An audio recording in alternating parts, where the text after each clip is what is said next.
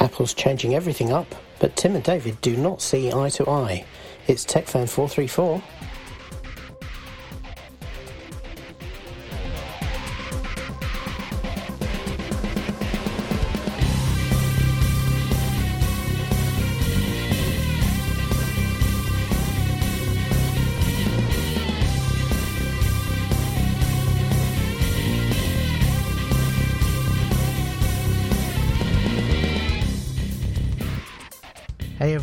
Welcome to TechFan number 434. This is an out of sequence episode because we did TechFan last week. Um, but we're going to do another one because there's been a lot of tech stuff going on in the news this week and we want to talk about it. Way, We- way more tech stuff than uh, geeky stuff. Exactly. We were um, we were going back and forth on on uh, message and Facebook and that sort of thing, and, and eventually I said we should just talk about this on the show. So that's what we're going to do. Um, Tim, you are still without your uh, your iMac. Yeah, no comment. So um, I'm recording everything this end. So hopefully Skype, uh, Wire, the inter- interwebs will hold up for us. Um, but it was a pretty big, pretty big week this week for um, changes in the tech. Did now? Did you watch the entire keynote? No, I didn't. I was watching it on live stream. Um, I had a really busy day Monday, and so I didn't come into it till about halfway through the, the you know, the kind of the commentary streams that people do where they're they're blogging um, shots from the show and uh, and responding to them. So I, I kind of watched the end of that, and then I went back and watched some of the beginning things, but I did not see the whole thing end to end. It was. Uh, I watched it. You know, after the fact. Obviously, I watched the uh, the replay. I guess you call it. Yeah. Uh, that Monday night, and uh, I I I haven't watched a full keynote in a while. Uh, because quite honestly, they're boring. Yep. but I wanted to watch this one because I had already known. Obviously, I, I'd been checking it with the news during the day. Um, what's come out? Excuse me, what's come out? But you know, it was time to watch the whole thing because, as Mac user, as a Mac user, um, this was pretty big news, and I wanted to see how they covered it. yeah, This was probably one of the more entertaining and informative keynotes I've seen in a while. Well, so there's there's an aspect to that, and I, and I, you do have to wonder really if the old way of doing the keynotes is relevant anymore, because with this, because it was a series of videoed segments that they, you know, they'd done on the campus and they'd done their offices and they'd done in appropriate places with things behind them, but obviously when they're doing them, they have an opportunity to change what they say, do extra takes, all the sort of things you do in video production. And and you also did not have all those awkward pauses you get where, you know, well, now I'm going to hand over to this guy. Uh, come on out here. And they walk out across this massive stage that takes Yeah. about 10 seconds to cross. Yeah. And they've got to wait for the audience response to die down and this, that, and the other. Yeah. I thought actually doing it using a series of video segments like this was a far smarter way of doing it. And nobody needs to travel anywhere. Um, I liked it. I, Yeah. you know, I, I get why they had to do it this way, but I kind of hope that maybe this is a little more stylized, like they did, better lighting. It's not a big stage, and they have to pause every five seconds for sheep to applaud. Yeah. Um, I liked it. it. It worked well for me. It seems like they were going out of their way, though, to have almost every single, I, I guess you call it the mini ones, each time they would kick it over to someone. yeah. It was almost always a lady, and I was like, Yeah. after a while, I it kind of really jumped. And one of them was a lady in a wheelchair, and I thought, okay, you're trying to be this now, and I applaud it, but at the same time, it felt really forced. I want to see more inclusion, but uh, I don't know. It just it felt weird. It was almost like, okay, look, we know that all the senior managers at Apple are men, Mhm. so every time we kick over to a product, we're going to show a woman, and I'm like okay is is that the best person to represent the product that's all i care about Well, I, I mean, how did you feel that they were as presenters? Were they good presenters? a couple of them were not Right. they were very stiff and, and wooden and and it was obviously a pre-taped thing they weren't doing it live right Yeah. then So you think it would have been better, or if it wasn't as good as it could have been, well, let's try somebody else. See who else can do this. Yeah, I, I guess those look. There's a lot of politics around making those decisions. If you ever watched an episode of The Apprentice, you'll see that where, you know, somebody says, "Well, I, this was my idea. I'm going to pitch the product. I think I'm the best person to pitch the product," and uh, everyone else is going, "Oh, you're a bit of a lousy presenter, and you might mess it up." But uh, you know, so sometimes you get a little bit of that. Um, I, I, I'm sure that that in the current environment, everyone's very aware that look, you're damned if you do, you're damned if you don't. If you do, then people go, oh, look at all the tokenism. Look, you put forward all the all the ladies, you put forward all the people of color, you put forward people with disabilities. Um, you're trying too hard, and yet if you don't do that and you just do the normal thing, people will go, well, look, you didn't really show much diversity. The, Well, we but we, see, we there's a difference between trying too hard, I think, and just doing it naturally. yeah. Well, Who is well, the natural person on that team? But but unfortunately, uh, we've got to recognise for all of these companies, for all of society, we're just not there yet. A lot of people, no, we're, are- that's absolutely yeah, true. They they're just not in the right positions to do it because you know we've had a society which is biased towards white men, unfortunately. Um, and White uh, men are evil, though.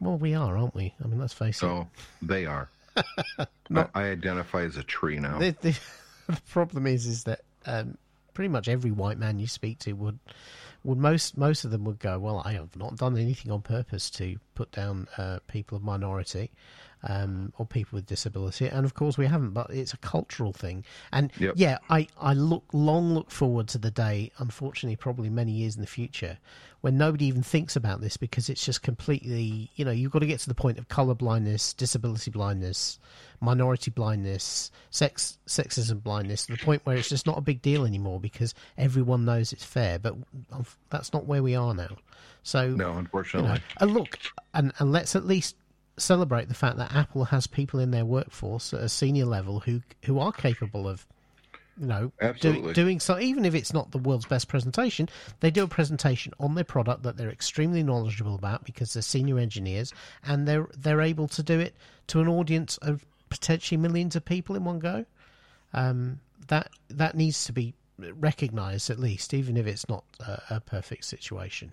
So let's talk about some of the big announcements. They started with uh, iOS 14, and this is a huge, huge change for iOS. Yeah. Um, they're finally letting people customize, to a certain extent, their home screens. And this, to me, this was way needed. This was something that I would have loved to see a few years ago. They could have done it. I don't know why they took so long to get here, but they are getting there now. Yeah. Um, and every single thing about iOS 14 was, uh, to me, impressive. It is. I, I there's a there's a constant theme with my commentary on on WWDC coverage this year, which is, you know, we we really were in a position where the last release of both macOS and iOS started out as a bit of a disaster, um, and I hope that all the changes they're making have not been at the expense of fixing core bugs in the in the under, underlying operating systems. So Yep. so I'm going to caveat everything I say with that. But having said that, as a redesign, this this looks it looks very nice. Sometimes you can't tell until you actually use it what it's like. Um, Yep. The uh, there's an awful lot of kind of fit and feel type stuff that you're not really conscious of. You just kind of know whether it works or it doesn't. I think the jury's out on that until we actually get uh, get a chance to use it in anger. But in terms of the concepts, the idea of look, I'm I'm looking at my iPad now, and it's. It's, well, it's, it's exactly as I said. The first two screens, I have stuff in folders. It's kind of organized in a way that works for me. Um, and I have, yeah, games, I have photography, I have um, reading, I have video, and that sort of thing. And then after about page two, oh, all right, sorry, page three, because page three has all the games on it, and they're organized by adventure, strategy, that sort of thing. Uh, but after that, um, like this bottom half of the game screen is sprinkled with random games and then a couple of utilities. And then after that, it just becomes everything appears in whatever order it was installed on the iPad Yeah. and uh, it's a mess. And what I find frustrating about this in particular is not only can you not find stuff very easily because these square icons, even though they're all different, they can. It's amazing how if you're looking for a specific one, you can often not find it. Um, but the other thing is when you search, which is the way many of us um, launch apps nowadays, it doesn't tell you where the icon is when it when you find it in search, so Right. you can't ever find it again. Um, and discoverability in like, do I or have I got this app installed? I thought I had an app that did this sort of thing. It's just not there. All of these things are things that hopefully will be addressed in iOS 14 because I, it's, uh, go on. go ahead. Well, I was going to say uh, app clips seem different. I'm not quite sure how that's going to work yet. That that whole segment was kind of like, oh, so it it kind of launches a light version of the app from the cloud Yeah, to do this one specific thing, which I like, and it gives you the ability to download the app. So let's say you go into Starbucks and and you don't have the whole app, but you can bring up this app clip and do the same thing. I kind of like that. yeah. It saves space on your uh, on your device, but I'm not sure how widely adopted because it has to be adopted by both the the app makers, the developers, and then in retail or wherever you're going to find these little Yeah. things that bring it up. So I don't. I, to me, that seems like something. It might be a big deal a year and a half, two years from now, and this is where they're implementing it. But I don't think we're going to see anything that's really im- impressive with app clips for a while. I, I, I suspect we won't see it at all. Apparently, Android's had this capability for a couple of years and nobody uses it. So the idea is, is that y yeah, Starbucks is a good example. I have the Starbucks app app on my iPad here, which actually is the phone app because they don't do an iPad app anymore. Fair enough. Um, uh, and the things you can do with that is you can you can view the menu, you can pre-order coffee ahead of time, and then you can manage your Starbucks card if you use their payment card, which is what I tend to use it for.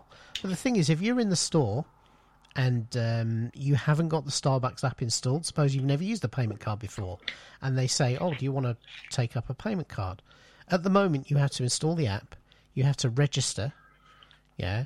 You, have to add a payment method. You had to add a payment method. Uh, you then need to actually load up the card, and you need to do all of that. And um, you know you're not going to do that in the queue while you're in the store. Uh, probably a, another more at more um, kind of accurate you, way you could use this is with parking apps. If you've ever gone, if you go to a different city, you'll find that each city has its own um, smartphone payment system, and they, you know, they rarely are the same company. They're all different companies, and so you go up to the meter and you want to pay using your smartphone because you don't have any cash. Yeah, or something. And nowadays, increasingly, they they don't let you pay with cash, and it says you scan this code or go to this thing and install this app, and you've got to do the same thing again. You've got to create an account, add a payment method. All the time when you're sat there and you just want to be getting on with your you know, you just want to pay for your parking. The idea with this would be you would run a scan a, a code, it would run an app clip, would allow you just to basically use Apple Pay or a pre-saved card on your phone to just pay for your parking and be on your way. No need to install an app, no need to register. Um, Yeah. if, if you do need any sort of registration, you've got the Apple registration system that that they have that lets you register without actually signing up for anything, getting your email and all that. But the difficulty is, is that for all the companies who make you do that do that because they want your data, and they want they want your data via an app, and so Yeah, yeah. What's in it for them to to give you a, they they're not really interested in giving you a better experience. They want your data. They want to know how much you're using it. They want to push stuff with you. Starbucks wants to be able to say, "Oh, hey, we've got a new coffee out this week. Why don't you come in and try it? Here's a ten percent coupon." You can't do that with an app clip. Um, and the difficulty, I think, is that actually a lot of people just aren't going to bother with this. They're going to go, well, you know, we've already invested in an app and it's fine. We're going to stick with that. Um, and so this could be a feature that's not really ever used. Yeah, I, I 100% agree with you. Yeah. Um, it's interesting, but we'll see if it gets wide adoption. Um, Yeah, but it, it's good. And there's an awful lot in this, in for iOS in particular this year, that's kind of building on stuff they've done before, and also in some respects a little bit catch up with the competition. And I celebrate them for doing that. Um, you know, it, with all Apple features, you just never know how often, how much they're actually going to get used. But at least they're there now, which is something, because you know, Well, when you talk about app clips that Google has had this in Android for a while now, doesn't mean anything because as we know, um, the app store and the infrastructure of that is so fragmented that where how would you even know that this thing existed in Android? Do you get the impression John Gruber wrote this, and I've been thinking about it that I think, and I I, I 100% agree. I've been thinking this for a while, but he he put it in words that made sense to me. Google is bored with Android. Yeah. I totally understand that, and that seems to be right on the money. I mean, I think Android is boring now, and I think Google is bored with it. Do you think Google might be looking at a replacement soon? No, or, I, I don't. Or just like leaving it alone and that that is the Google way. It's they invest in something, then their eye moves off somewhere else. At the moment, their eyes die on the yeah, vine. The eye, their eyes, their focus is other places, and you know, Android is Android. They'll continue to uh, develop it. They're continuing to pull bits of the operating system apart so it can be uh, deployed via Google Play because that's their competitive advantage. That allows them to control what phones get Google services and which ones don't, which is is part of their strategy. But I think in terms of uh, and they'll they'll do a new OS every year, which with various different changes. But I don't think it's their primary focus at the moment. I think they're far more focused on cloud stuff and developing the Chromebooks and, and all of that sort of thing than they are on this. And the the difficulty with, with Google is that every now and again they come along and say, yeah, you know what, we're not interested in doing this tool anymore, and they just kill it. Um, Android is quite kind of big for them to do that. Um, but they could just let it wither. Absolutely, I don't think they would even go to the effort of replacing it at this point, unless they had a a strategic lever they were trying to trying to pull. And I don't I don't think that they have at the moment. And I think I think Android does exactly what they want it to do, which is it gets apps onto phones that allow them to generate re- advertising revenue. Uh, yeah, and that's ab- absolutely. So so it's done. It's kind of you know they can tinker with it, but it, it, it meets its core purpose. Apple's in a different place, so uh, though, so, interestingly, Apple is now much more about services revenue, and, and so that's their, that's one of their areas of growth. We'll see how things come along with that as I go forward. So Big Sur was announced. Um, I'm, I'm getting a little tired of the California-based names. Well, this whatever. this one's a particularly stupid one. First of all, apparently there's debate about whether it's Big Sur or Big Sur or Big Sur, um, and and yeah, then it's summarised to BS, which is not a good look. No, no, no, yeah, it's well. I think one of the things that a lot of people didn't mention was that it's listed as version 11.0. Yeah, they, which means yeah. we're beyond Mac OS 10 at yeah, this it's point. now it's now it's now Mac OS 11. Absolutely. I, it, good. I yeah. was tired of Mac OS 10. It seemed it seems dated for a long time now. I mean, we've had yeah. Mac OS 10 forever. Yeah, they're moving to a new processor platform. It kind of makes sense. I personally, if I'd have been making those decisions, I would have uh, also adopted a new set of theme names as well, rather than stick with the California stuff when you were doing that, because it's kind of weird. It's still California place names, except now it's 11.0 rather than 10.15 or whatever it was. Um, but there you go. Yeah, um, I don't. Well, at least even, they're not naming it after cats anymore. Yeah. That was. I, yeah, I don't even know what Big Sur is. So, is it? A, is it? It sounds like a mountain, but it, I guess it could be a place with big waves. Um, um, oh, it's a I don't know. It's a mountainous area, so I guess there'll that's, be. That's what I thought, but yeah. I wasn't sure, and I I don't care enough to even look it up. Well, you'll find out when it comes out because there will be a default background that presumably is a picture of Big Sur. Now, I like the translation app, which, to be honest and, and to be fair, Google has had this for years, yeah. um, and I've used it um, for years. Uh, I get customers, you know, that don't speak English uh, they speak Spanish or they uh, Chinese or Mandarin or whatever, and the Google website, and I'm running it right on my phone, just worked. Yeah. Yeah, it I've, worked extremely well. I've I've got whole forums for some of the um, you know I've been messing around with these vintage computers running on cores and this sort of thing. There are whole forums I read that are in Spanish, and I can just click yeah. a button and Google just turns it into English. And it's not just like it's not bad English. I mean, ninety five percent of the time you wouldn't know it wasn't translated. Every now and again, you get an odd word or something which seems a bit weird, but you can certainly understand it. But the difference with Apple's approach is it's all running on the phone. It's not uh, on the device. It's not running from the cloud. And the idea is, is then they're not able to see what you're translating and capture information about it like I said, I've been using it on Google's webpage for years. I would speak into it. It would read it back to the customer. They would say something, it would read it back, and then I could see the text. That was cool. It looks like Apple's is kind of going to do the same thing, but more sleek. Yeah. Um, and obviously, they don't support as many um, translations as Google does, but eventually they'll, they'll it'll get better. Yeah. But I that one looks interesting to me, so I'm I'm kind of interested in that. Um, Big Sur is a big departure for the Mac OS. This is probably the biggest change to the look and feel of the of the OS Yeah, in 20 years. and and here I'm not as thrilled because they're basically making it look very much like it's running an iPad OS. Uh, well, there's a reason they did that, and I don't mind to be honest, because the more I look at it, look, the, as much as we love Mac OS, it's so rooted in the past and so many so many things that just doesn't make any sense. That it, it was time for an overhaul of the look and feel from control center type of things to to me this makes a lot more sense My my concern is that in chasing the iPad look and feel that we'll lose functionality. So the problem is is the iPad is a single pane touch interface. You know, it takes up the whole screen. It expects you Well, to why would you be touch things. concerned about that? Because Apple, Apple's the biggest Mac of, Mac fans out there. Yeah, but sometimes they when use it every single sometimes when you're a designer, you can focus so much on the on and, and we've seen we've seen this with, with Jony Ive in the past. You can focus so much on the But he's gone. Yeah, well, yeah, but the people the the people who um, have done OS redesign, the people who he hired when he took over interface design um, back in uh, what was it iOS seven, and and we all remember iOS seven was a little bit too much. Yeah, it stripped so much back that all of a sudden you found things were missing. They were there, but they were hidden behind buttons and that sort of stuff because they didn't want them cluttering up their beautiful interface. This is what concerns me, and you know, I, I remain to be convinced. The problem is iOS, uh, iPad OS is a single pane touch interface.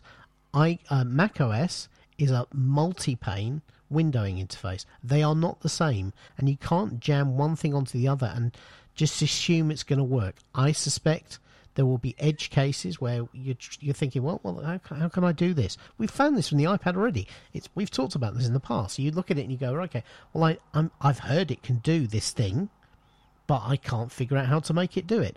I don't want to be in that position on the Mac OS, throwing stuff away just for the sake of throwing stuff away, when in fact it's been there for 20 years and been refined to a point for 20 years is, is my worry. So Yeah, but see, a lot of it hasn't been refined. That's the problem. yeah, but but sometimes sometimes the way it's, it's- refined it's is just sometimes the way it's refined is just hide it. We've seen this. I've seen this on on Windows They, 10. they they did that under Mac OS for years, though. Yeah, well, You're said, just used to it. There's a difference between, you know, a better way of doing things and, you know, got to take Tim and David out of their comfort zone, which in many respects, this does take me out of my comfort zone. yeah, But I am more optimistic about these changes, and it sounds like than you are. I like how they're incorporating uh, just stuff like a slider. Looks so much better, looks so much easier. On the Mac, you, you change colors and the sliders all change. Scrolling a window, you can have, you know, a but two buttons on the bottom, or one button on the bottom and one on the top, and um, or you can select. So I just jumped right to this part of the page, or I don't. It's kludgy. It's confusing. Newer users are missing a lot of the stuff because they didn't know it's there. Because again, Apple hides things. Yeah. So if we start getting more of a unified look and feel, um, if not in functionality, but at least a, a unified look and feel between all of their platforms, I think that's probably a, a better way of doing it than what we've had with Mac OS. And well, some of it you got to remember is the Unix underpinnings going and going all the way back into uh, Next OS. I mean, Yeah. it's it's it's really a, a big change, and I think it's really one that's it needs to happen. It really does. It- we can't keep living. Look, we were complaining about Microsoft and, and Intel supporting way old window crap, right? Apple has been not as guilty, but pretty guilty, uh, at least as far as a UI standpoint is concerned. It's it's time for a change. We're in 2020 yeah. now. I don't have a problem with that. As as I said, I'm I'm not as confident of their ability to pull it off first go. That's my concern, and so we'll see. I don't expect them to. I don't expect everything to be perfect right off the bat. Yeah, There's going to be some growing pains. But that, but we've just had a year of growing pains with Catalina, frankly, which is a pain in the ass to use. Um, I'm I'm kind of done with growing pains. I, I I like things to work. I don't want to be fighting the system. So, and and the problem is you can't tell from screenshots in a keynote whether that's going to be a problem or not. So again, we're going to have to wait and see how it how it comes out. Um, well, I've been reading a couple people who have been um, playing, yeah. and everything I've read has been very positive so far. Well, And these are some people who are pretty, you know, uh, developers who are harsh. Let me put it Okay. that way. And Well- they've all been impressed so far. good. Well, that, I'm pleased to hear that. The list of compatible Macs that will run Big Sur is pretty impressive. Yep. So they're they're pushing it back there. That's that's a good thing. But of course, the biggest announcement is the worst name that Apple's come up with in a while: Apple Silicon chips, which is a terrible name. Yeah, Um, I, I wonder if that's going to be a family name, and then when they actually chips come out, they'll actually have you know something cooler. Like, Yeah, they're going to have to because it's just calling something the A13 chip is just uh yeah, come on. You want you want to get people excited about it and that's not exciting. And don't don't do the stupid bionic chip or some crappy name like that. That's Yeah. terrible. Yeah. But this of course we are everybody already knew was coming. Um, but it actually in the keynote and I'm sure you paid particular attention to this is virtualization although they uh, it- whether it was on purpose or not didn't show anything about virtualization for x86 no, um, there is no there is no virtualization for x86. You can't. That's that physically can't be done um, because a hypervisor. Um, the the whole point of a hypervisor is it is it virtualizes core aspects of a processor so that another operating system can come along and is not aware it's sharing it with another system. But you can't. It's it's not possible to virtualize an ARM chipset and allow it to run x86 instructions. You you would need something like this Rosetta stuff. And, and to, to actually do that, and you can't do that on operating system level. It's it's not low low enough level. so as someone who was around for rosetta the first Yeah. time um, i remember that transition very well you were very new into the mac at the time I, I was, That- but the that's thing is, when you were coming in Uh, yeah, it was. It was a. It was. I think it came out the year after. Yeah, because I, I really got into Mac sort of 2004, 2005, and then um, the Intel transition came the beginning of 2006. So um, yeah, I was I was there, but the thing is. I, I, I had the perspective I was coming from Intel because I knew the Windows systems, so Right. I, I knew what win, how I hoped and expected Windows to run on an Intel processor on a Mac, and sure enough, it did. I mean, for the virtualization yeah technology that's not what we're talking about here we're talking about rosetta and Yeah. translating code or applications that were made specifically for Yeah. at the time PowerPC to run on Intel. But I remember at the time and it was yeah. it was buggy. well, it, it was buggy. But having said that, it was amazing it worked at all. And what I remember is that uh, universal binaries hung around for a long time, A long and time. um, an, an, an awful lot of, res- of PowerPC stuff hung around for a long time. And what I remember is generally because there was such a performance difference between an Intel Core processor and the PowerPC it came from before, you'd often find that applications ran as well on Rosetta, even if they're being translated on the fly, on the Intel chip as they did on the PowerPC chip before. So um, it was a very smooth transition from that point of view. Obviously, there are some things that didn't work at all, um, but all in all, it was it was a fairly fine effort. And this, from what we've seen in the keynote, looks like it's going to be more of the same. Um, And they sh- obviously, they're going to put the best face forward in a keynote.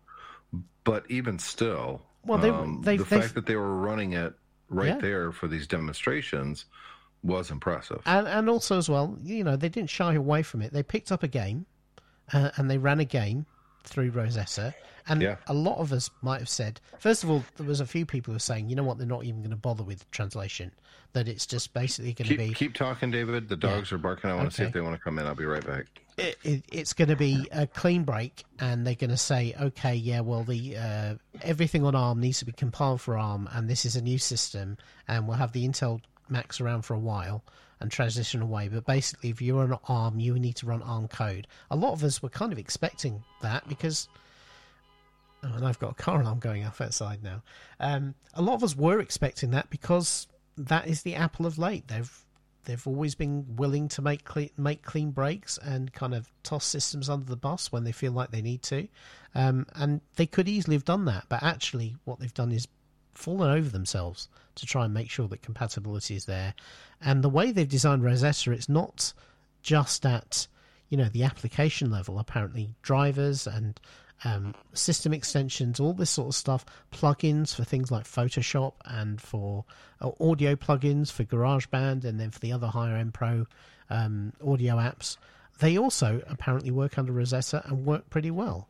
So the fact is, the idea is that Apple Apple's presented to you that you'll be able to pick up your ARM Mac and run and the vast majority of what you run today from your Intel Mac without having to switch to different versions, which Guys is didn't want to come in. all right. Okay, yeah, they they're not not fans of Apple Silicon either. No, No. they're looking forward to the next story we're going to talk about.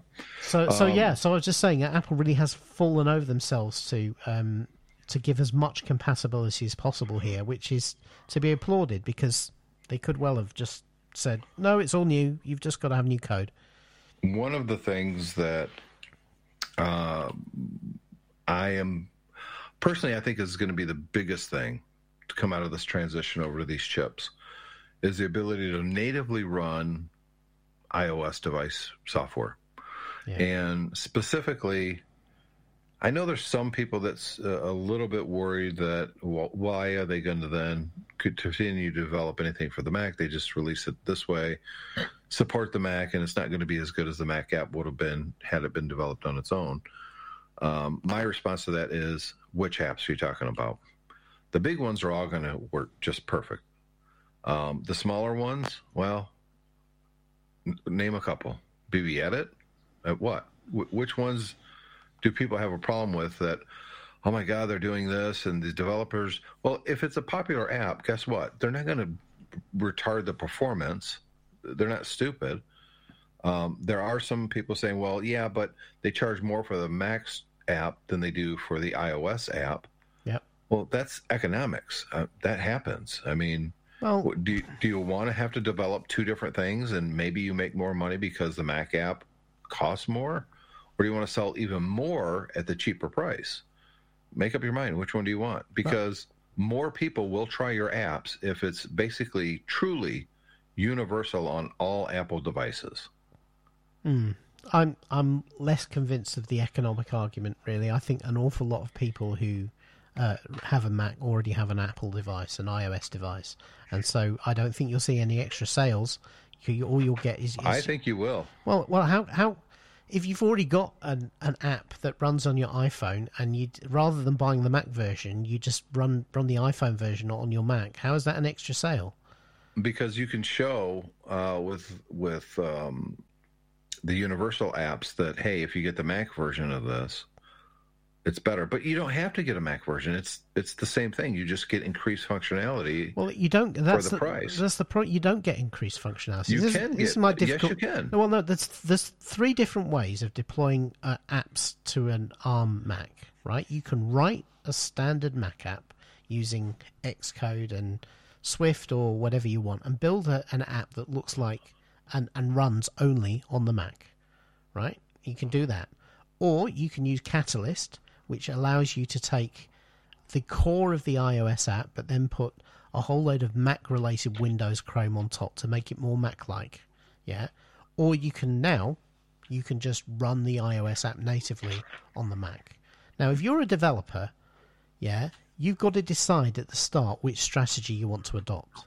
Now, some developers will say, well, the least work is just to write one iOS app and, and just let it run on the Mac. And I suspect a lot of people are going to do that because So where's the bad? Where's the downside of that? well, because as I said before, iOS apps are single pane touch device apps. Yeah, you. I mean, you already see. You can see this now. Look at the problems we have with multitasking on, Yeah, on an see, iPad. You, you're- you're- can't. You can't do. You can't take. Uh, you, you use BB Edit as an example, but I, let's take Drafts, which is an app that I use on the Mac, on the on the iPad, which is a um, you know a quick text editing app. Right, you can't have multiple windows of that just because you're running it on the on the Mac. Doesn't give you more windows, doesn't give you func- uh, more uh, split screen functionality or anything like that. It's just still the same thing with all the limitations that iPad uh, iPad OS inflicts on you in terms of file handling and everything like that. So these apps, unfortunately, you're going to run them on the Mac. They're going to be a pain in the ass.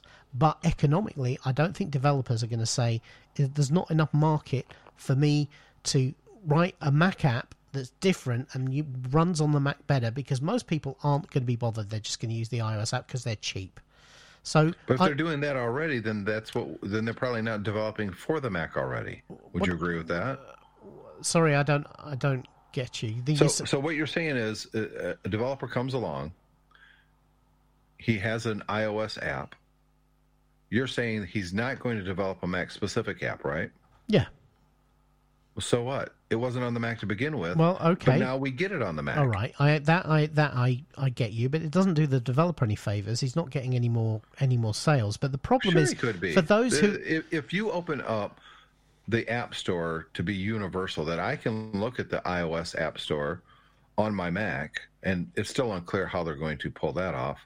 Um, there's a way better discoverability if I'm sitting in front of a big screen looking at an App Store rather than a mobile device. so you're you're assuming that discoverability from the App Store app is going to be better. With, Just having uh, a bigger with the Mac. window alone is going to be better. Well, it doesn't Absolutely. doesn't really help you on the iPad, to be honest. The, but we're no- talking about the Mac. Yeah, but it doesn't. well, this- You're talking about a physically bigger screen, but this is the, this is the point. The apps themselves, you the, if you take the App Store app, I mean the I way know. I, the way I get what you're saying. Yeah. I'm saying that the opposite. What you're saying is the opposite the of apps, what I'm yeah, saying. yeah. And What I'm that if they do write an, an iOS app, you just opened up your market to millions of more potential users that wouldn't have found it otherwise. but I don't think you'll find it. That's the problem. You're not gonna you're not gonna find the apps any easier just because you're on the Mac. Yeah, Sure, you will. no, I don't because because what they'll do is they'll just port the existing uh, App Store app. Hey, they could just take it as it is, the existing uh, iOS Store a- App Store app, and run it on the Mac. This is the whole point. And then you're looking. That's great. Yeah, it's not great because the the, the iOS App Store app is terrible. Discoverability is awful. The search doesn't work. Well, Yeah. that's one of the things that they addressed in this. but that they're- they're- searchability is getting a lot better. Well, well, that that's a different story. But the problem is, in terms of, It I directly contradicts what you're saying. It is- doesn't. It doesn't It does because- it, It- it- it look all- all- exemplifies it what I'm used to be able to find a lot. Uh, it used to be a lot better to find stuff on the App Store because you could browse the web. There was so many websites devoted to it.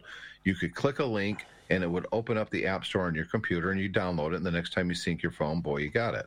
yeah, You could do that again with the Mac. You're going to be able to directly link to the App Store and But- download it. but that's exactly the point I'm trying to make. Is that on the Mac yourself, you you you're going to run effectively the iOS App Store app, and you're going to think it's terrible. Yeah, that that's exactly the point. They could build a Mac app, a Mac app that accesses the iOS store and has much much better than the app they've already got, but they won't. Why put the engineering effort to rewrite it for a, a much better Mac experience when you can just bang the iOS version up there with all its limitations and faults? You're talking about going and finding it on the web and that sort of thing. That's nothing to do with Apple. That's third party, and it would the same with any other app as well. If they have a Mac app today and an iOS app, right, they're probably going to stop developing the Mac app because the Mac app's more expensive. So everyone who's cheap is going to say, you know what, I'm just going to run the iOS app on my Mac. I'm not going to bother investing in that Mac app anymore. Their revenue dries up. That team who's developing the Mac app can't afford to be operated anymore. So basically, everything then boils down to iOS apps that are optimized for single screen iPads and But see, single I don't screen think you understand how development works because that's not how development works, especially within the ecosystem that Apple was talking about, and they've got a lot of papers on that you can add specific APIs, which doesn't take much time at all, to the Mac App Store or to the Mac app from your existing But applications. that's that's Catalyst, and Catalyst has not been a stunning success so far. The only people who are developing Catalyst apps are Apple. Nobody else is doing it because it, And look how because good their apps because exactly the same problem exists is that when you, you when you develop a Catalyst app, there's too much iPad in it, there's too much iOS in it. When you put it on the Mac, things things aren't there that you expect to be there. The window Chrome isn't there. The three red buttons on the top don't come up. The, right because the ability it's of been different chips. It's once No, they're no, Cat- universal, Catalyst was all of that goes away. That's Yeah. kind of the point. Catalyst was nothing to do with chips. This was taking uh, an iPad app, recompiling it for Intel, and then putting um, some sort of Mac user interface elements on top of the application to try and make it run on the run on, on the Mac. And it it just hasn't up, up until now hasn't been working well. And, right, and- because it's an entire different ecosystem. no, it's it- nothing. It's nothing to do with the processor, and it's nothing to do with the ecosystem. This is this is about this is about the tools that you're given, and the the, the, the difficulty is that when you give people tools to do a piece of a piece of uh, coding once and then never have to touch it again. Then most people are going to go, I'm going to do it once, I'm never going to do it again. Very few people go, oh, you know what? I really want the best experience for my users on these different platforms, so I'm going to do all the will. engineering. I, Good apps I am will. skeptical. I think what and we'll end up shitty apps are still going to be shitty. It doesn't well, matter I, if they're I on think the I think we're gonna Apple. I think we're gonna get more iPad and iOS focused apps, and and the Mac is going to suffer from a lack of third party development. That's that's my that's my concern over this. I Uh, Yeah, understand I- why they I did it. I don't think you see the benefits of having develop once, deploy once, and run multiple. I, I don't think you're seeing that, and I, I only see this as a positive. Why is it a bad thing that Mac OS can now run eventually all of the stuff on iOS? because Why, I because the, because it's a poor experience on the Mac, how do you know? Huh? How, Well, how do you if know you it's going to don't- be a poor experience? If you don't change an iPad app and run it on the Mac, it's still an iPad app. And But it- if it's a good app, it will be changed. If it's a good developer, it will if be. it- And if it's a crappy it- developer, it's not going to be. And that's going to be no different. So it's only a positive. The shitty ones are still going to be shitty. Yeah. Yep. Yeah. But but there's not there's not going to be any money in developing Mac specific apps that are better on the Mac. Because everyone's going to go, oh, fine, they've got one. Then I've got to buy buy it again. Why don't I just use the iPad app? This is the problem. I, I don't see that as a problem. Well, it, it is for a developer. It means you don't get income from the Mac side. You only get in, in, um, income from the from the iOS side. You increase the number of people who are using the devices and discoverability. D- d- d- discoverability and number of users doesn't mean anything unless they're paying each time. They're only paying you once, and they're mo- using it in more places. So you're not getting no, any more can have a money. subscription service. Well, yeah, but they, we know how popular those are. Well, you could also do the a version 2.0, which is a whole new thing, and you got to buy it again. The problem is at the moment you can own. At the moment you can charge separately for Mac and iPad apps, and if you have uh, a, a thing like um, uh, the writing apps or whatever it is, yeah, you have different versions that are developed by the same team or different teams, but they work differently, and you can charge for both of those.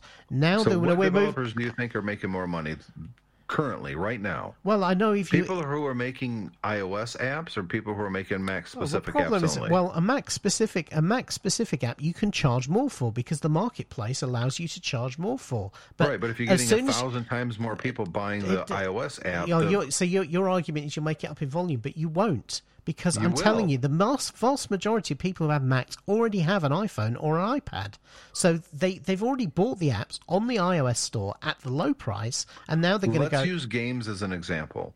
There's many games on iOS that I would love to play, but it's just too small of a screen to play GTA or something like that on. I don't want to play it on those. All of a sudden, I could play it on my big screen Mac, an, an iMac, or even a desktop or a laptop. All of a sudden, hey, you know what? This is kind of going to be a fun game now, and I can use my keyboard and mouse. I don't want to be touching my screen, holding this device at an odd angle, and getting a crink in my Okay. neck. Right, fine. Do you already own the GTA games on iOS? Yes, and I can't play them because they're just not very good. So- but I would if they were on my Mac. So yeah, but so you're going to run them on the Mac, but the developers of those apps are getting no more money. Sure, Right? they are because there's a whole bunch of people that didn't buy that the first time around because they just don't play games on their mobile devices, but they would on their Mac. All of a sudden, you just opened all these games on iOS to Mac users. I, I'm not. I'm not seeing it. I think. I think most of those bits of software have already been purchased on the iOS store, and that means that there's no extra income that comes in. All you've done is you've. All Apple's done with this is they've disincentivized specific Mac development. Um, in the interest of cross- now, don't get me And, wrong. and I you're don't. the only one that I've read that's thinking this. I Well- haven't read one take on this that. well, you know what? You know what? Because every developer that I've read, and there's about four of them uh, that, and four websites that I go to regularly that talks with developers, and every single developer has been positive about Well, this. Well, yeah, I've been through this on the Windows side, and I saw what it did on on on the on the Windows side. Everyone thought that having the capability to run mobile apps uh, and have single apps that could be developed for multiple platforms at once was going to be a huge success. And you know what? No developers changed. Yeah, No- and that that that's surprising because you know development on Windows is so much fun, and and and their mobile platform was so feature rich and robust, and had ten years worth of development for it. So that's a that's a good example. Well, it's the same on The Chrome. shitty It's- platform I'm, I'm sorry, it's the same. well. It's the same on Chromebooks. About two, three years ago, Chromebooks introduced the ability to run um, uh, stuff stuff from the Play Store. Nobody does it because because it, it's just a bad experience. The apps don't work well. Yeah, they rely on touch. There are times when you can't do things on them because they want you to do something that you could do on a phone or a tablet that you can't do with a keyboard. Um, Chromebooks have only ever become popular in education. They have not. They have not become popular with home users or business. but the the popularity is one thing, but the people who do use them in in home and business, and I know I know these people because I hang around on places in the internet. It's a very small Yeah. thing, so It's- of course developers aren't vo- going to no, support it's, it. But it, the point is not that it's that developers aren't adopting it. You're right; it is a small platform, but even Right. among that small die-hard Chromebook community, these are the people who love Chromebooks and want Chromebooks to succeed and want them to be better. All of them say.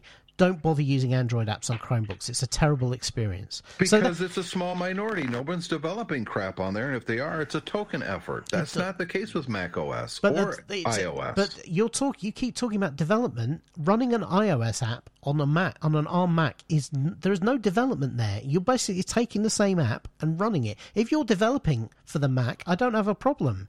If you're taking your iOS app and developing it for the Mac, so it's a different app, I don't have a problem with that. I'm telling you, and some most people won't. ones, will do so. Most people won't. Developers, course, most people- developers are lazy, and most people won't. And what? no, what? so what- developers are not lazy.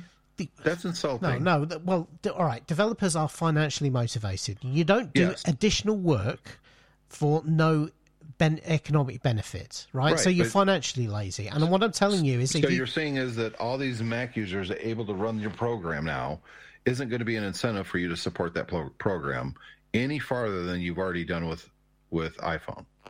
no, You you really don't think so? no. But why would you do? Why would you do extra work when they've already bought your app on iOS? Because not everybody has bought the iOS app. That's that was my point. Think about the games alone. I, I'm a prime example. There's a lot of games that I would love to play and I've never downloaded because I don't want. Uh, Apple Arcade is a perfect example. This is perfect for Apple Arcade. There's a bunch of stuff on Apple Arcade I would like to play.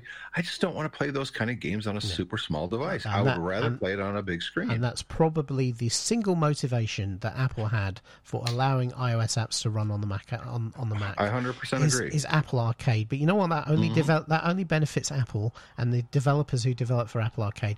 Doesn't benefit anybody else. For everybody else, it's kind of thrown them under the bus. That made no sense what you just said. It so if you support Apple Arcade as a developer, it benefits you. Yeah, because Uh, cause you yeah, get paid by you get paid by Apple, but for everybody, Yeah, but for exactly the, the point. but for the entire rest of the Apple ecosystem to allow Apple Arcade to improve its service revenues and support those developers who are in Apple Arcade, but for everybody else who develops Uh-huh. everybody apps else? for well, because not every single developer who develops for iOS is in Apple Arcade. Right. Right. All the utilities and all of those But other people who aren't well, if you write if you write utilities for the Mac, I'm sorry, you can't be an Apple Arcade. Well, but that's a different business That's a different, entirely. yeah. But the, the problem that's the point. The, your business model of for Mac apps has now been massively undercut by Apple because they've now allowed your iOS apps to run natively on the ARM Mac, which means basically your Mac business has pretty much dried up. You know, that's that's the that's the issue. You, there are plenty of people who make utilities that they make good money from the fact that they have an, an app that runs on the iPad and then they have an app that runs on the Mac and they either charge for them differently or they set up a subscription that allows them the both to interchange so you can exchange data between one and the other. That's a revenue stream for them. Apple Right. has now cut that revenue stream off because basically pe- haven't. but you they can still develop for the Mac but yeah, you, independently but why would you when most 90% of your customers are going to say, Because okay, I'm not going to different functionality. You can advertise it, and you can put it out there, and people will talk about it, and websites will link to it. I, I, I'm- I'm sorry. I I think you, you're forgetting the fact that most people are cheap, and they'll go, "Well, I can use, I can now have cross-platform between my Mac and my iPad by because I run the iPad app on my Mac, and it's the same. So I don't Right. need the Mac version of that app. So they're not going to buy it. They're because just you already own it. So You already- if yeah. you already right. Yeah, whereas at, at the moment, if you've if you write take IA, IA Writer, I think IA Writer is a good example. They're in the Mac App Store with a Mac version of their app, and then they have uh, an iPad version as well, right? Yep. A word processing program does Markdown, all that sort of thing, right? If you want to be able to move your data between the Mac and the iPad, you have to have both apps, so you have to buy them both, right? It's not a lot of money. Yeah, that's about eight eight dollars, nine dollars, something like that on the Mac, and then I think it's about three, four dollars on the iPad, right? Mm-hmm. That, but the Mac is more expensive now. That Mac income has disappeared because But why should it be more expensive? because it is. That's just Why? that's because that's the marketplace. But now the- this is going to be the marketplace now. You Right, so now- so, yeah, exactly. So now you it- increase so the now so now will download and basically yeah. So I write IA writer and I get but I suppose I got 100 users. Let's keep it simple. I got 100 users. Yeah? Mm-hmm. I get $1000 for those 100 users from the Mac one. Yeah? Yep. And then and then $300 from the iPad one. Yeah, so thirteen hundred dollars total, and that's enough money for me to keep the iPad version up to date and also keep the separate Mac version up to date. Right and now, you're assuming then that the Mac version is probably more popular, right? n- uh, no, it's the same, same hundred users. So are fi- fi- it's 50 and 50 or it's 100 users each. It's hundred users, of uh, the same hundred users who have who buy it twice, right? Yep. Once on the Mac, once on the iPad, Yep. right? Three hundred dollars for the iPad, thousand dollars for the Mac, right? Now Okay. those all of those users are going to go. Well, I don't really need the Mac version anymore, They've Um, already bought it, David. huh? They've already bought it. Yeah, but nobody else is going to buy it again. What do you mean? No one? So why right, so I, else buy it again? I, IA Writer Four comes out, right? Yep. And now you suppose suppose I put the effort into write IA Writer Four. It's got a load of great new features. And I did the same model. I go, okay, well, so there's an iPad version at three dollars, and then there's a Mac version at ten dollars. Why? Why and would there be a difference in price? because there is. So charge more. Well, you charge more for the iPad version. Sure. Then you're going to get fewer people buying the iPad. Everyone's going to go, oh, it used to be three dollars, now it's ten dollars. I'm not going to. I'm not going to upgrade to the new version. This is the problem, because It's not. basically you are take. You've now taken. And we we all know about the race to the bottom in price on on iOS software. Yeah, it's gone to the floor. That's why subscription models are coming. And every time somebody launches a subscription model, most users go, "Oh, that's too expensive. I don't think that app's that expensive. That should be that expensive. I'm not going to do the subscription anymore." Right? It's just getting harder and harder for developers to make money. And now by Right. doing this, what Apple has done is they've taken one of their revenue streams, which is the Mac version of your app that you can charge a little bit more for. but there wasn't a Mac version of these apps. That's what I've been trying to get at, David. There- there- there and, isn't. and I'm saying Most there the are a, a lot of developers who do have Mac versions of their apps, and now Right. they can't have them. And now Sure they've they lost can. that money because nobody Yes, will buy can. them, Tim. They will absolutely will still buy them. No, you they think won't. Mac users have changed? No, Mac users are going to go, well, I've already got this app for $3 on my iPad. I'm just going to run it on the Mac now. I'm not going to bother paying for extra for the Mac version. And so Why that wouldn't re- they? Why if the Mac version does more, I, I, you're just you're just going round and round in circles, but you're right? You, You, just keep thinking that people aren't going to pay money for apps, and they do. I think I think people don't like And the paying. people that develop for iOS, only a very small fraction of those have ever developed anything for the Mac. A very small fraction. I think you'll find that most of the people who do that are people who've been developing for the Mac for a long time. And Exactly. Now, yeah, and now Apple has basically made it much harder for them to sell apps No, on their they Mac. haven't. They have because they've they've basically said, well, yeah, you can you could either buy the Mac version of an app or you could you could just run the iOS version on the on the app. That's only if the developer allows it to go into the Mac App Store. Right? I thought everything was going on the uh, for the Mac App Store. No, it's going to be a choice. Right. Because if it's an app that doesn't make any sense on the Mac, why would it be on there? So everybody then they, that they do that for, say I'm IA writer and I check, tick that checkbox, so you still have to buy the Mac version. All they're going to get all the time is, "Huh, I don't understand why you have a Mac version. It's more expensive. I just want to run the iPad version. You, we, you, we know Apple lets you do it. You're just being mean. And and they're going to lose. Giving, they uh, give it's just not how it is. Oh, well, we'll see. We'll see. I disagree. will. I fundamentally disagree with you on this. And Yeah. I think you're going to see in five years' time, developers are going to be so much happier that they would be able to write basically a universal app. The Mac app will have floating windows. It's a multitask, better development, um, or better user experience, depending on the app. Some you, you don't need multiple windows, of course. Um, games, for instance, but it's going to be a better experience for developers because it's write once, develop them, deploy multiple places, yeah. rather than, hey, we support a a strip down because this is what you seem to have forgotten through all of this. They usually, if they do support iOS, it's a stripped down version. I think it's more the and other. so way. a lot of people. I think I, I think it's more I, the other way around. I think they Oh, develop. don't- I, think they develop an iOS version of an app, right, and then they bring it to the Mac and they add more features to it to try and bring it to the Mac. it's but I, the same difference. It's conceptually it's different. Uh, but the point is, is I, what I'm saying is, I don't think the economics work. I think financially, there's enough loss of income on the Mac side of the ecosystem that developers are not going to be able to afford to put the extra work in to develop a separate Mac version of the app. Yeah, even if it's a- even if it's even if it's, going to be very simple to uh, do. even if it's built, uh, yeah, I've spoken to some developers in the last twelve months who actually have tried to use Catalyst, and they say it's a lot more work than you're led to believe in the in the keynotes. Yeah, it's a lot more work. There are there the core of the app can continue to run on the iOS code base, and that's recompiled for whatever. But actually, the interface and interaction with the user and the way things work is a lot more work than Catalyst does for you.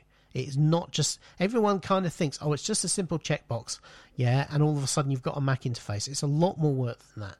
And I'm telling you, I my worry is that by by allowing people to run iPad apps uh, because it really is iPad apps we're talking about here, iPad apps on the Mac that basically removes a lot of that revenue stream because there will be too many people who will say I'm not interested in paying a little bit extra for a separate Mac I version would of the I would be app. worried if there was a bunch of Mac apps, and there just isn't. There's been a dearth of development for the Mac over the last 10 years, worse than I've ever seen.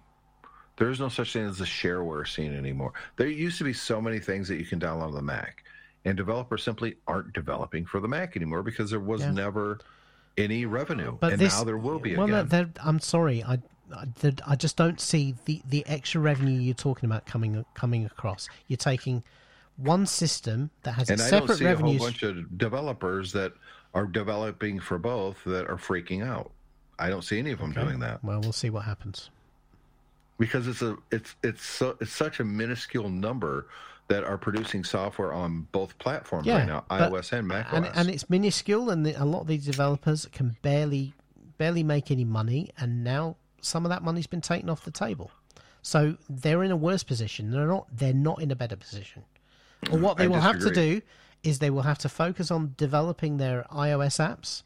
Yeah, and you'll get the same app that runs on the Mac and the iPad, and that ultimately is not good for the Mac because you end up with just iPad apps in Windows rather than having separate Mac apps that can leverage the uh, the additional capabilities in terms of the user interface and multitasking. I, I, I Mac apps can I give think you. you're. Yeah, I think you you have this, and I think a false assumption that developers are just lazy, and I think they're some of the hardest working people out there. I don't know. I, when I say they're lazy, I mean they don't do work that they're not going to get paid for, right? right, and you just open up a whole new revenue stream for them.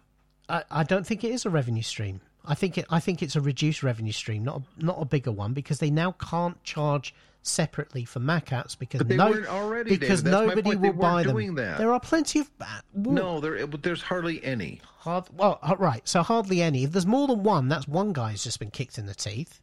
Oh, Yeah. So let's let's not p- put something out there that's going to benefit millions the and point millions is, of uh, people because unfortunately- this one developer might have lost an extra Well, seven hundred uh, dollars. the, the problem, the problem, Tim, is that you, is that you're making the assumption there are virtually no developers, and I'm making the assumption that there are more developers than you than you think. But neither of us have the stats to know exactly what that is. So actually, arguing on that point is a little bit pointless.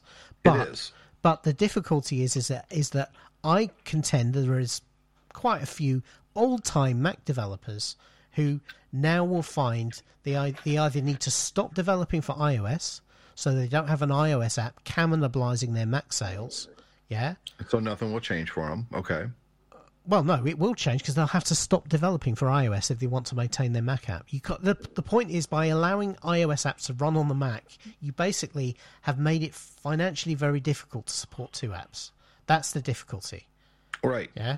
So and and and, And you don't think that's a good thing for a developer? Now they don't have to double their development time. well, it, it depends on what their income stream is like. If they're relying on that Mac app, uh, that higher margin Mac app revenue to keep Yeah. going, then yes. Right. no, they just don't develop for iOS. Yeah, but then they're throwing away the iOS revenue. You just said it wasn't very big. No, I didn't say it wasn't to- very and big. they I, I and they don't have to develop for two different platforms, so they cut their development time in half. Yeah. Now they're only supporting just the Mac version at a higher price. I, Can't have it both ways, man. Uh, well, I think by allowing I, iOS apps to run on the Mac, uh, Apple's trying to have it both ways, and I think they're disadvantaging their developer community to do it. I, I'm. I think it's exactly the opposite. I think this is a, a much needed change. Intel has shown their inaptitude massively for the last don't- five oh, years. I'm not. I'm not. And- and I know. good Hang on a minute. Don't. yeah, hardware. don't construe what I'm saying. My only problem is allowing the iOS apps to run on the Mac store, Mac App Store. I don't think the ARM. I think the ARM transition is well overdue. Uh, I Right, I, don't- I completely support that. I'm excited by. I'm looking forward to buying my first ARM Mac. I just, I think the problem is by allowing iOS apps to run natively on the Mac, they have done developers a disservice. The, the rest of it, I'm we're absolutely gonna, fine. We're going to disagree on that part Yeah. because I think that iOS developers are going to see a huge new revenue stream. Okay. Huge. Um, the other big news of the store of uh, the week, and I, in some respects, I'm surprised it took this long. Yeah. Uh, in other respects, it's a it, obviously it, it's still kind of surprising, but not really with what's going on with COVID. Is Microsoft closed all permanently all of their retail outlets? There's like four that they're going to leave. They're going to call them Experience. There's nothing to buy there. It's uh, it's a Yeah. showroom, those I guess. those will last about eighteen months, two years. Yeah, and they'll be gone. and then they'll be gone as well. Yeah. What are they going to put a big TV showing the new Xbox? Who cares? Yeah. No one will go into those stores, just like no one goes into Microsoft stores now. um, and and this isn't guesswork on my part. Microsoft is closing them for a reason. They weren't, and they were already planning on closing them before COVID. By the way. Oh yeah, A lot of people are like, "Oh, because of COVID." No, they were already planning on closing them. Well, because, It just just means that now they they have less of a fuss about closing them because they're already closed, so they just Right. don't need to reopen them. And nobody is, they say, is losing their job. They're transitioning all these people over to. Yeah, right. I believe that. Nah. Um, yeah, exactly. that that's BS. That I'm going to call BS on that aspect of it. Yeah, exactly. Um, yeah. But here's the thing: how many times I, you and I did it together? We did. at least once. Yep. Go into a Microsoft store, and the people working in the store were five to one to customers. Yeah. at least. Yep. I mean, there was never, never customers in a Microsoft store, and they did their damnedest to copy the the Apple Store. I mean, Yeah. they right down to the furniture and the flooring and the walls. The one thing that I think Microsoft did that was better than what Apple did was the wall to wall screens that it it effectively function function as one giant screen. Yeah. That was cool. I like how Yeah. they did that. But otherwise, it, it was it was a it was a, a an expensive, not even a cheap, an expensive ripoff of an app store or an Apple store Yeah. that failed miserably, and we saw that coming the moment we went into the first one. I went into one of the very first ones in Chicago, Yep. and I felt like I was in an Apple store, except all the products were kind of shitty. The first the first place I went the first time I went to one of these was in San Francisco. Um, and uh, I you know I thought it was nice, but it was noticeable even when it was new that there weren't many people there. Um, about a year and a half ago, last time um, that time when I had to come rushing back from the cruise ship because uh, because Leanne was ill. Yeah, so I got off the ship Saturday morning in Orlando, and I drove to the airport. And right next to the airport, there's a big mall in Orlando. Right, so I went in there to get some lunch before I before my flight in the afternoon, and um, Keep talking. The dogs are barking like Okay. crazy now. So I went there, and uh, in this particular mall in Orlando, I think it's one of the biggest in the Orlando area. They have a Microsoft store, and literally next door, I mean, the next unit along is the Apple store. So this is kind of 11:30, 12 a.m., 12 p.m. on a Saturday morning. The Apple Store was packed, absolutely packed. Loads and loads of people in there. Lots of people looking at products. There's people queuing up for the Genius Bar. There's um, people playing on all the display stuff. There was loads of people in there. Yeah, on the on the in the Microsoft Store there was nobody, and this is 11:30 on a Saturday morning, which should be one of their more popular times. It You was, think so? It just kind of stuck out. You know, you've got one store that's full of people and the other one that's empty, and they are right next to each other. Three years ago, you and I went to uh, uh, in Chicago Yeah. uh, that mall. I forget the name of it. the uh, this is yeah, whatever it is. Yeah, the, the one in the one in Schaumburg anyway, the big Yeah. one. Yeah, We went in, went into the Mac store, extremely busy. yeah, I mean, it, it, it so busy you had to really look around to find an employee. yeah, And then we went into the Microsoft store, and it was sad. yeah. Remember how? Remember we were commenting on it. We are like, "This is kind of pathetic." Yeah. In fact, if I'm not mistaken, we were the only customers in the store, We were. Yeah. and not one person came over to talk to us. No. And and it's and it's not that the stuff they were they were selling wasn't cool. I remember we, No. we were looking at the surfaces. We liked the Yeah. we liked the, the Alcantara keyboards on them and that sort of thing. You know, they had some nice stuff in there. But, But- nobody even bothered to come say, "Can we help you with anything? Yeah. Can we answer any questions?" Yeah. Nothing. No, I have I have been in Microsoft stores and have been asked by a couple of people actually, you know, if I need any help and all that. So that's not that's not a, a complete. But you don't get that in Apple Store either because they're so busy. Well, exactly. Yeah. In fact, the problem in the Apple Store now, as you're saying, is finding the employees. They're normally so busy, and the, for some reason, the shirts have become far more nondescript. So I find Yeah, it really hard to find who's the actual employee. You know, um, but Foot um, Locker had the right idea that the it, the employees all wore the the referee type of striped shirts. that's right. Yeah. But um, but yeah. Orange jumpsuits. That's what should that's that should be Apple's thing. Now, I, I said to you when this was announced, um, the the real downside of this is that you know in some of the places I hang around in Reddit and that sort of thing, where you're talking about people's Surface devices, the mail-in service for Surface repairs because you can't Yeah. do it, you can't fix these things, you know. So if you have a fault problem with them, it's terrible, absolutely terrible, terrible to the point that sometimes you will send a device to them and they will send it back to you and say, uh, "Oh no, it, uh, the the it had damage on it, and it's been damaged in the mail on the way to them." right. And and they just send it back and go, "Yeah, we can't fix it now. You're on your own." And worse, sometimes things go missing in the mail through the couriers, and then Microsoft goes, "Oh yeah, well you you'll have to speak to the courier. It's nothing to do with us," even though they sent it to you. Yep. Yeah, and then also the thing of people who uh, send a faulty surface in and they get one back, a refurbished one, not refurbished like Apple refurbished. They send back, and it's obviously one somebody else has sent in. It's got scratches on it, and it doesn't work. Some people go through this five or six times before they get a working device. Now, at least if you went to the Microsoft store, having had one of these tales of woe, they normally sorted you out. They would normally Yeah. pull you one from stock. Yeah, we'll sort out the repair, you know, or they would speak to Microsoft Direct via their channels and they would get it sorted out. And of course, that's now lost to people because the stores are closing. If it's a big need, though, there will be something to replace it with. You know, in Apple's uh, pre Apple Store days, it, that would have been Mac specialists Yeah, out there, or Apple specialists, I should say, where if you had a problem with your Mac, um, most decent sized towns had an Apple specialist that were, you know, uh, registered to do Apple Care. If Microsoft's hardware sales gets to the point, and it's not there yet, as much as we would like to pretend that the service has been is, is booming. Oh, it's, a, it's a tiny it's business, it's a tiny, yeah. tiny but if it ever gets there, there will be entrepreneurs who step up Yeah, and, and but I- fill that void.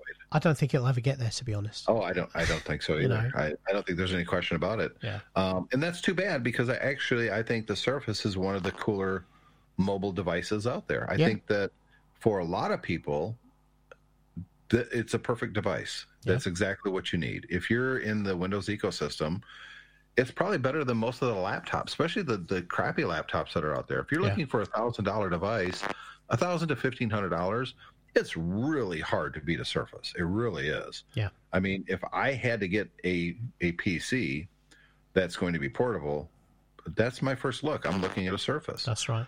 Yeah. Um, but but again, you you that's- kind of you're then struggling with the service for it. Exactly. And also nowadays you, you've got fewer places to go to to look at it because the Microsoft stores are closed.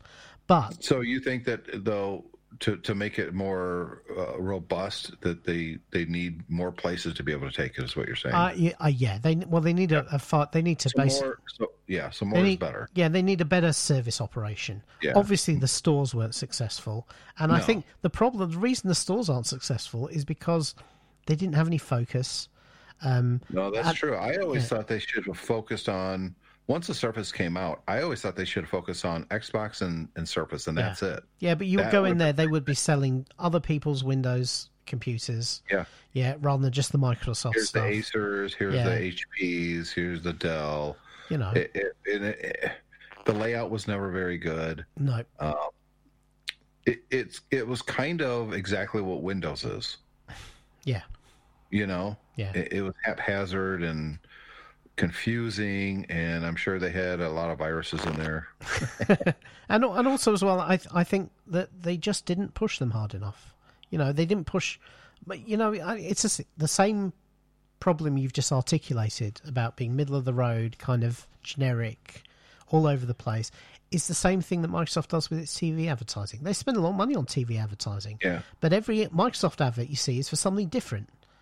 Well, when you look at what Apple did when they launched the App Store or the Apple stores, Yeah, um, there was a clear mandate that they're designed to sell and service Apple products. yeah, And there was a big need for it that Apple saw, right? yeah, I don't think that that need is there for Windows simply because people buy cheaper PCs and then when they start going bad, they just replace them yeah.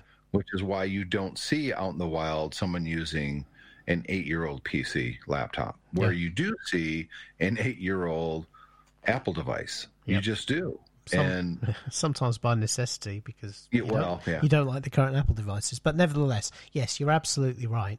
Um, you know, if if if I'd have been in Microsoft's shoes, I would have I would have gone big on Genius or whatever Yes. whatever they call it, and I would have said, bring any Windows computer in. that's right. You know, yeah, we'll have a look at it. We'll sit down. We'll try and figure it out for you. We might Having not be able to fix Windows, it. Come to the Microsoft store. Yeah, exactly. I would have I would have had half the store devoted to that, and then Absolutely. and then the rest of it would have been pure Microsoft only. And then that branding sells itself because then you can say, oh, you know, you've got this cheap HP laptop. It's causing you all these problems. You know, half the problems are the are the uh, bloatware they've put on there, and they haven't configured it properly, and the drivers aren't right, and everything. like- You know what?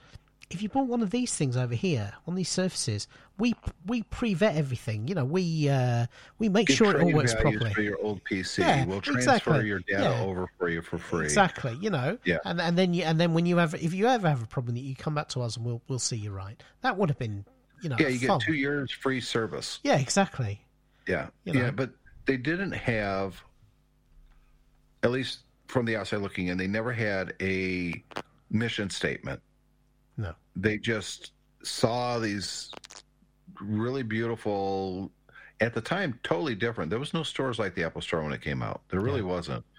Um, open spaces, products displayed properly, and truly experts in the software and the hardware right there in the store. They didn't take the only thing they took away from the, all that was look how pretty they are, and we should be in that space too. yeah, I mean, it really did feel like a Steve Ballmer type of endeavor. uh, and it'd be interesting to see how this goes because you know, as we're saying, Surface is a pretty small business. Yeah, It would be interesting if actually this is the beginning and the end of all uh, Microsoft retail, because they that their money now is all in the cloud. They make all Yeah. their money. They don't make which much. is not a good thing, I don't think. Well, you know, They haven't never really committed to the Surface the way No. Apple did. no, ex- exactly. Yeah, their devices. They just never have, and that's too bad because I don't know who or where or how it was developed, but the Surface and the products that are coming out that have all been delayed because of COVID um, were exciting products, Yeah. but you wouldn't know where to buy them. no, They weren't they weren't advertised anywhere. If you go to Amazon, you don't see a big thing for Surface. You know, uh, you go into Best Buy, they didn't have anything for Surface. It's all generic stuff. Well, yeah, Best Best Buy has now, but it's normally just one table in the middle of you know an HP or a Samsung. on or- it. On when you go to Best Buy's website, they didn't have an emphasis on oh no, Surface. no, they they've never been pushed. They've never been really promoted except from the beginning. And and of Right. course, you remember at the beginning, Surface cost you know the Surface RT in particular cost Microsoft a lot of money. Yeah. That was the that was the ARM version that would only run ARM apps. Um, and uh, you know what? I had a couple of those. I thought I they were. I thought they were really great.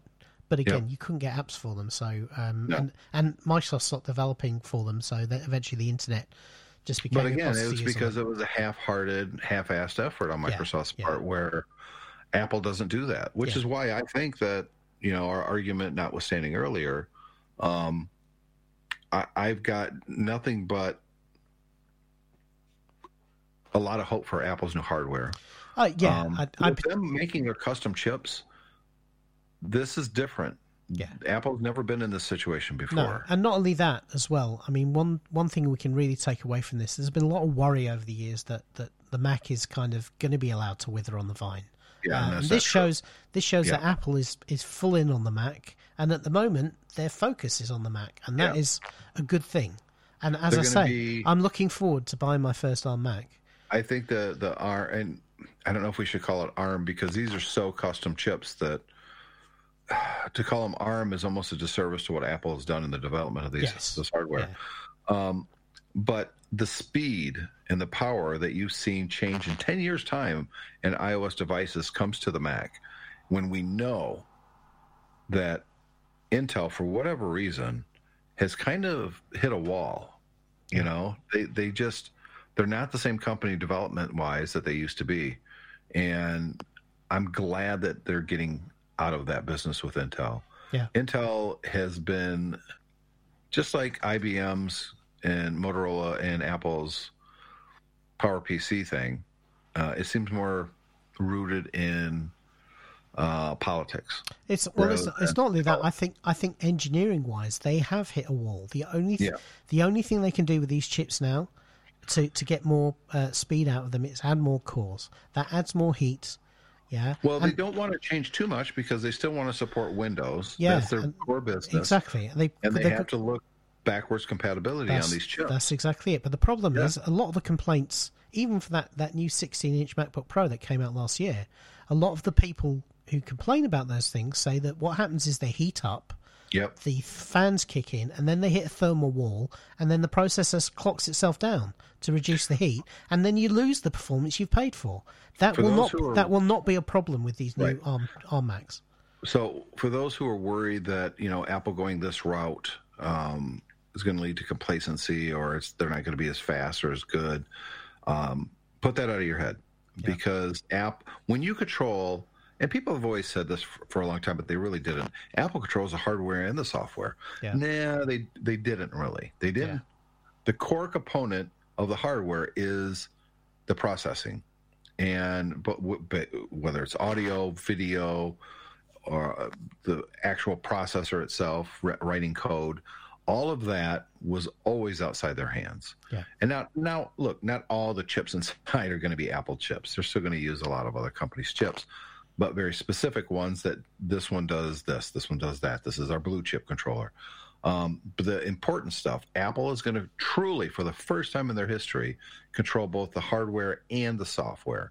And if you want to know what that's like, look at an iPad. Yep. You you you you put your iPad to sleep, and it wakes up instantly. Um, the instant on is something that we could finally see coming to the Mac.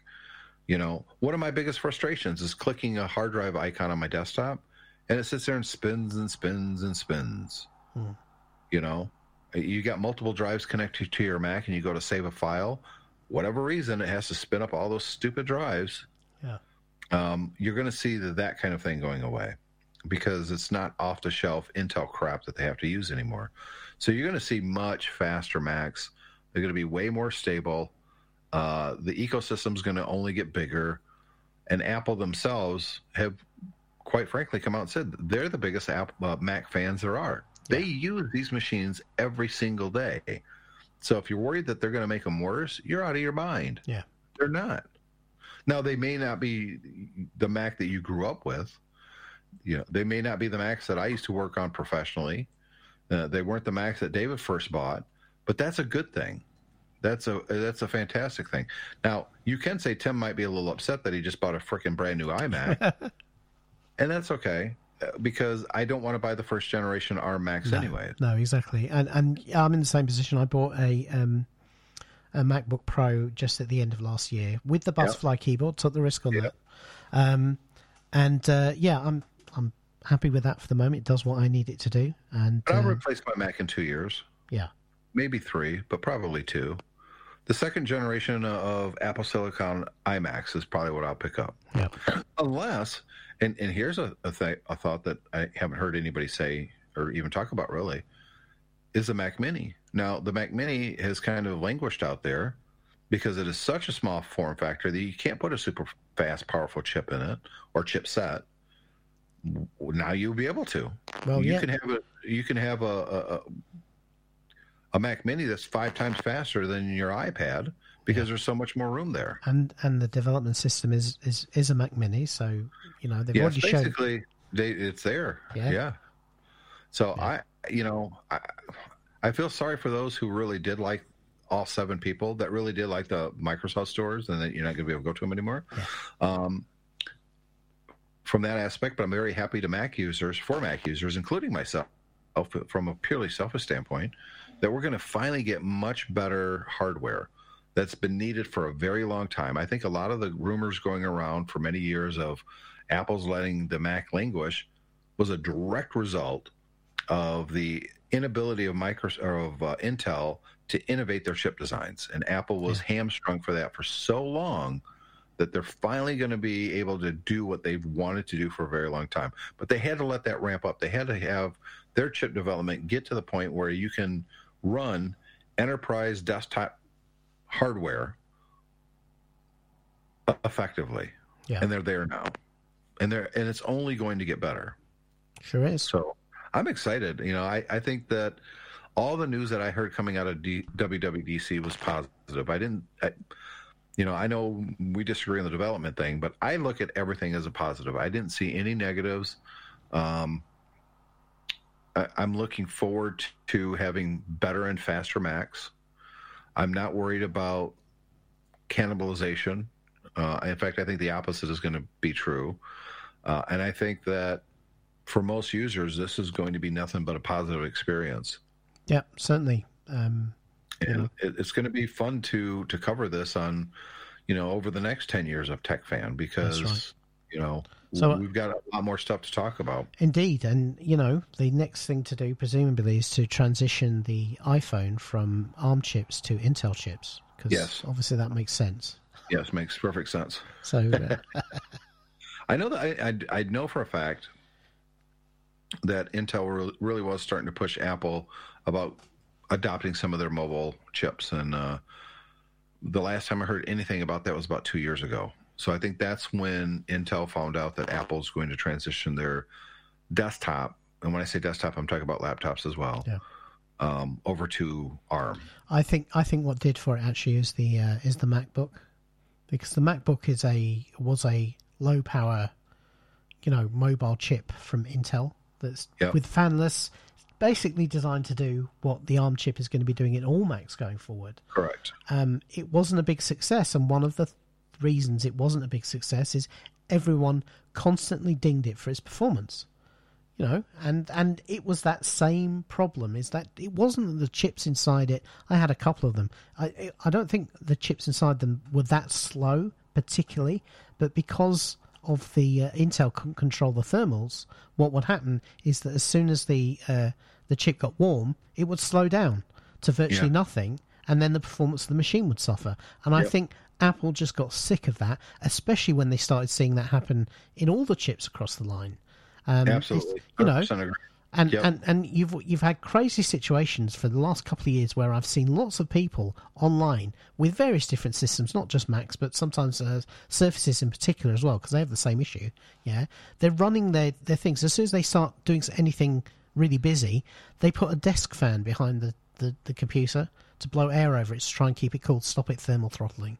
And I think at that point, Apple, and it's such a parallel because the reason Apple went from PowerPC to Intel is because PowerPC weren't able to deliver G5 class chips that would work in a mobile device. And eventually Apple said, you know what, we're going to switch to Intel because we want to move our line on, and we can't with what you're offering us. I think is exactly the same here. Um, and in, in, it'll be interesting to see what the industry fallout from this is for uh, Intel. Because you know what, if I were Microsoft, I think I'd be watching this very closely. They Oh, already, they yeah, they already have. Um, Well, Win- they already tried to transition. They Yeah. failed spectacularly, but yeah, but they, they have they have a low key effort with Windows on ARM at the moment, and um, as I say, it works. You know, it does the job, and they even have a Surface that's got an ARM chip in it in a minute. Yeah. Um, so I think they're going to watch this, and and it wouldn't surprise me if this is as successful for Apple as as everyone expects it to be. For Microsoft to be going, you know what, we're backing the wrong horse here, and what we need to be doing is transitioning Windows to an, uh, you know, really putting the money and mouth into um, having Windows on ARM as the primary focus rather than as the secondary. Yeah, they'll go to Apple and it'll be Microsoft Windows with Apple Silicon So inside. at well, There's no reason that couldn't happen. yeah, no, there isn't, and, and some No, people, yeah, that. some people have said, you know, could you could you run the ARM version of Windows on a Mac? And at the moment, you can't because you can't buy it. You can only buy Right. it with hardware. Um, so Microsoft would have to change their policy on that. But absolutely, there's no reason at all why you couldn't have um, parallels of VMware on an ARM chip running the ARM version of Windows. Um, Or future versions of Windows is is an ARM-based architecture rather than x86. Exactly. Yeah, and then you could go back to having boot camp and all, all of those Yeah. things that, that people have. But at the moment, that's that's one part of Apple's market they're kind they are kind of saying goodbye to because you can't you know anybody who plenty of people I know in business buy Macs and then run Windows as a virtual machine just because they like having the Mac. Um, they're not going to be able to do that with uh, uh, once the Intel machines disappear. But No. um, we'll see what how Microsoft responds. Well, it's just time for those people to transition over to the Mac, anyways, Yeah, yeah, maybe. or get a Surface. There you go. so, with that, we're going to wrap up this episode of Tech Fan. Um, we'd love to get your feedback on everything we talked about today, or things that we just uh, either didn't get to, or things we didn't even think about. It's the show at techfanpodcast.com, or you can go to techfanpodcast.com or mymac.com. Leave a message in the show notes, and um, we'll talk about it here the next time. We'll be back next week with Geeks Pub, yeah. and the week after, uh, hopefully with some feedback. Send us feedback, guys. Yeah. Uh, with TechFan. See you then, David. Bye.